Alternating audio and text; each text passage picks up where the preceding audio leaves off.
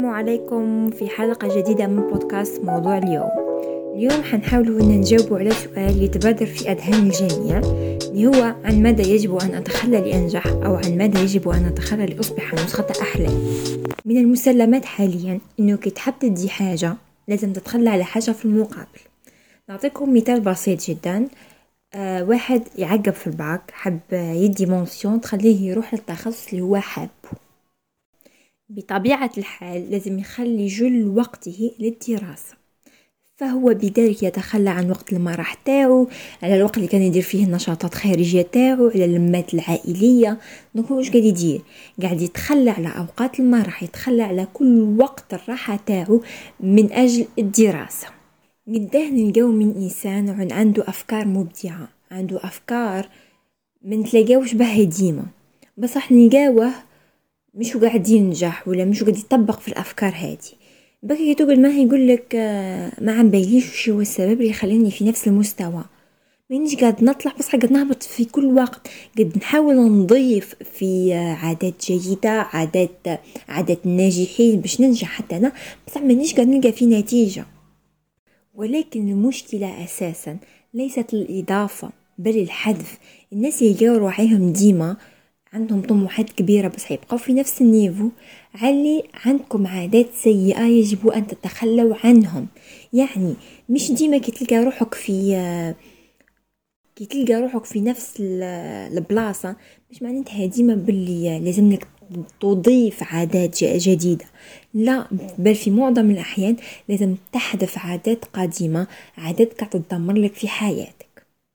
هنحكيو في البودكاست تاعنا على خمس عادات اللي هي من أكثر العادات التي تدمر صاحبها منها التفكير المستمر محاولة جعل الجميع سعيد العيش في الماضي القلق ولوم النفس. في بودكاست عن ماذا يجب أن أتخلى لأصبح نسخة أحلامي حيكون مقسم لثلاث أجزاء. في حلقة اليوم حنفصلوا آه، وحنحكيو أكثر على موضوع التفكير المستمر ومحاولة جعل الجميع سعيد.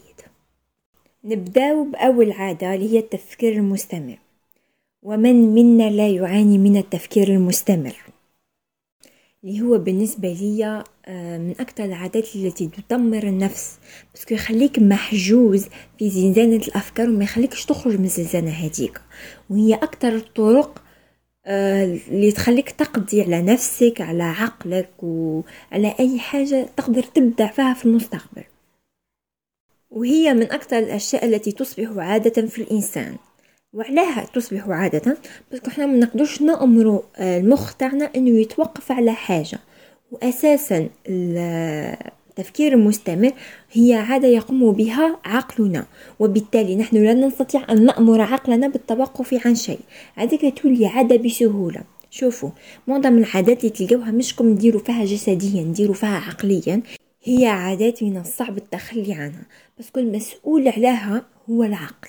فالتفكير المستمر يستنزف الكثير من طاقة الإنسان. كما قلنا في البداية يخليك محجوز في زنزانة الأفكار.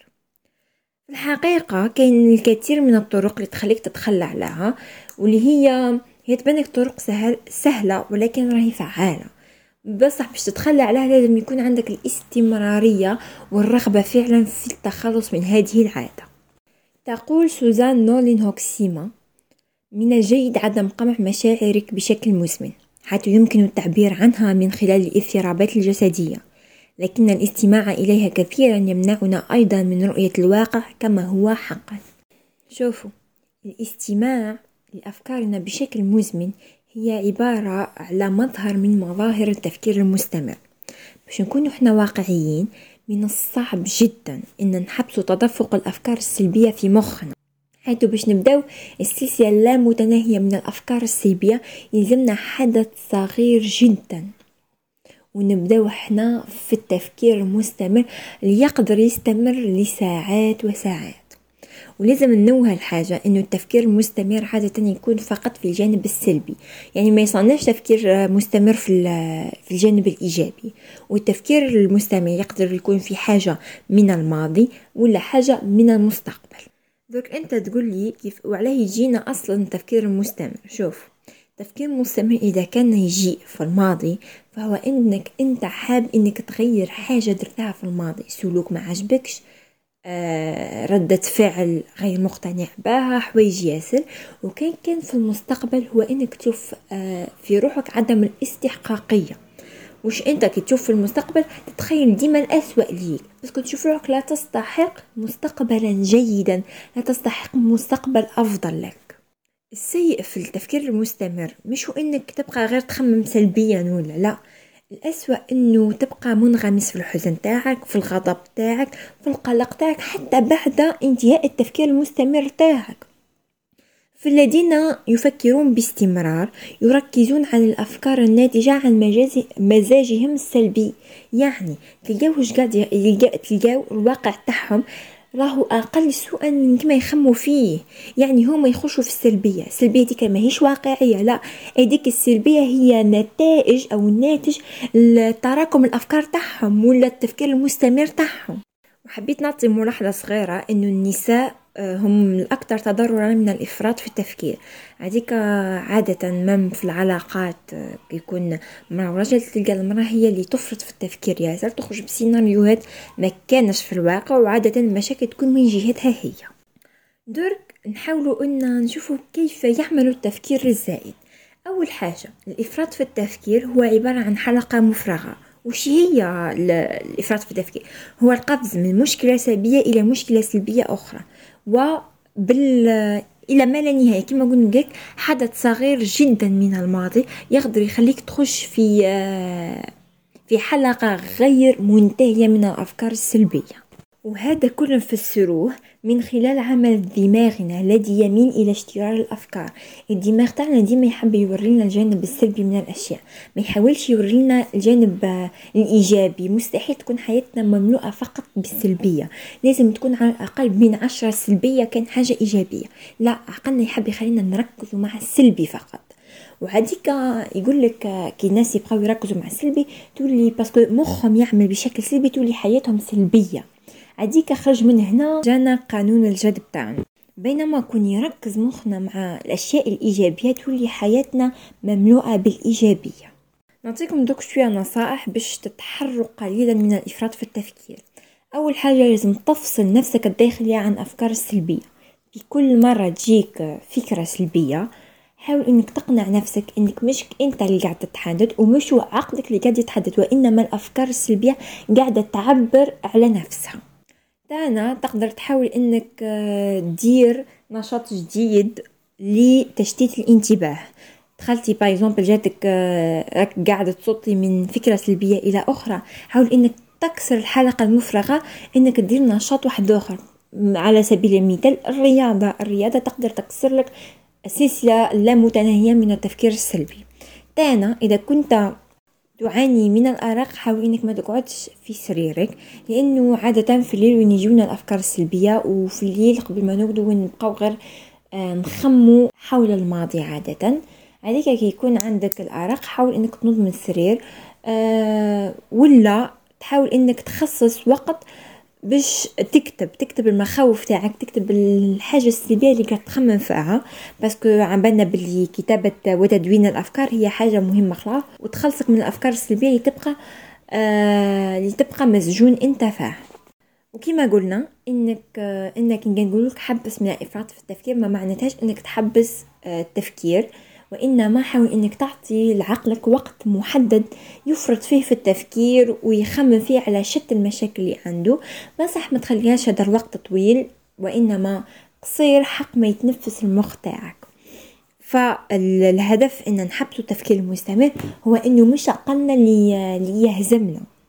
إحنا اللي نتحكموا في عقلنا وإحنا اللي نعطيه الوقت وقتها يفرط في التفكير ووقتها يخدم قد نروحوا للتاني عادة اللي لازم نتخلاو عليها اللي هي محاولة جعل الجميع سعيد. نفتتح هاد العادة بمقولة لأوكتافيا تقولنا فيها.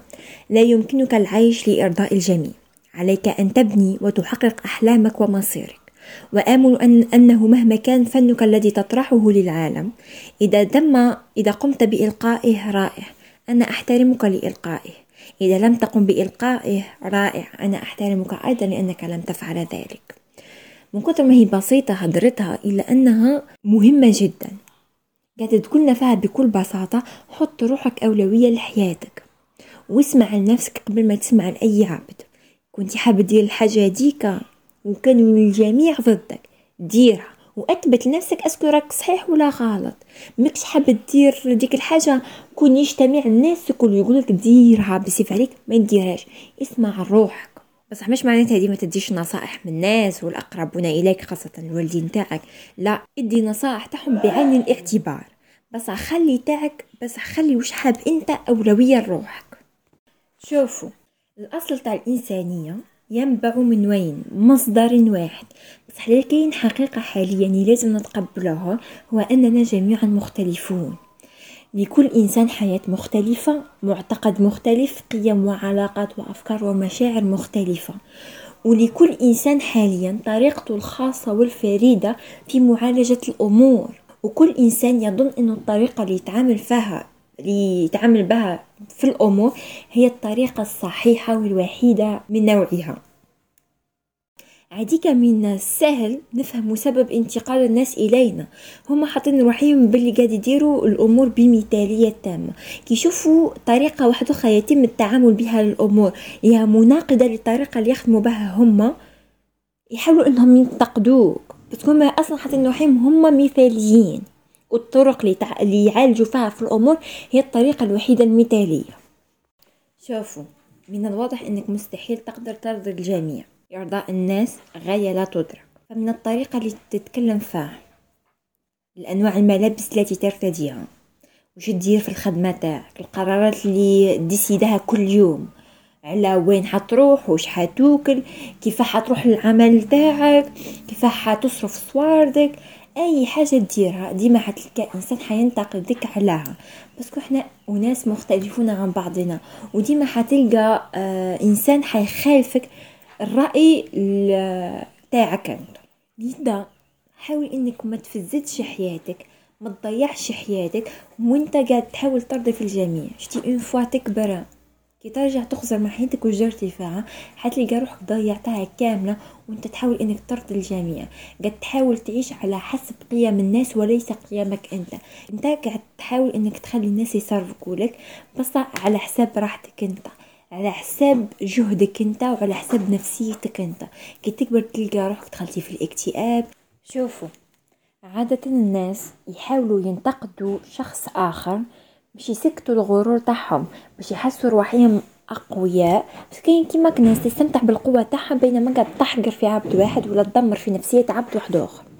تانا واحدة من من أكبر الأسباب اللي يخلي الناس تنتقد شخص آخر هو إنه وصل لبلاصة هما ما ما وصلوا لهاش ولا ما ما قدروش يوصلوا لها.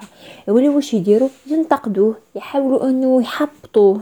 لازم تكون واعي بلي الناس ينتقدوا أي حاجة قابلة للانتقاد هك الناس عندهم ناس آه الهواية تاعهم هو الانتقاد. الهواية تاعهم يشوفوا إنسان حزين قدامهم يشوفوا إنسان l'essentiel يشوفوا إنسان غير قادر إنه يدير الأحلام تاعهم.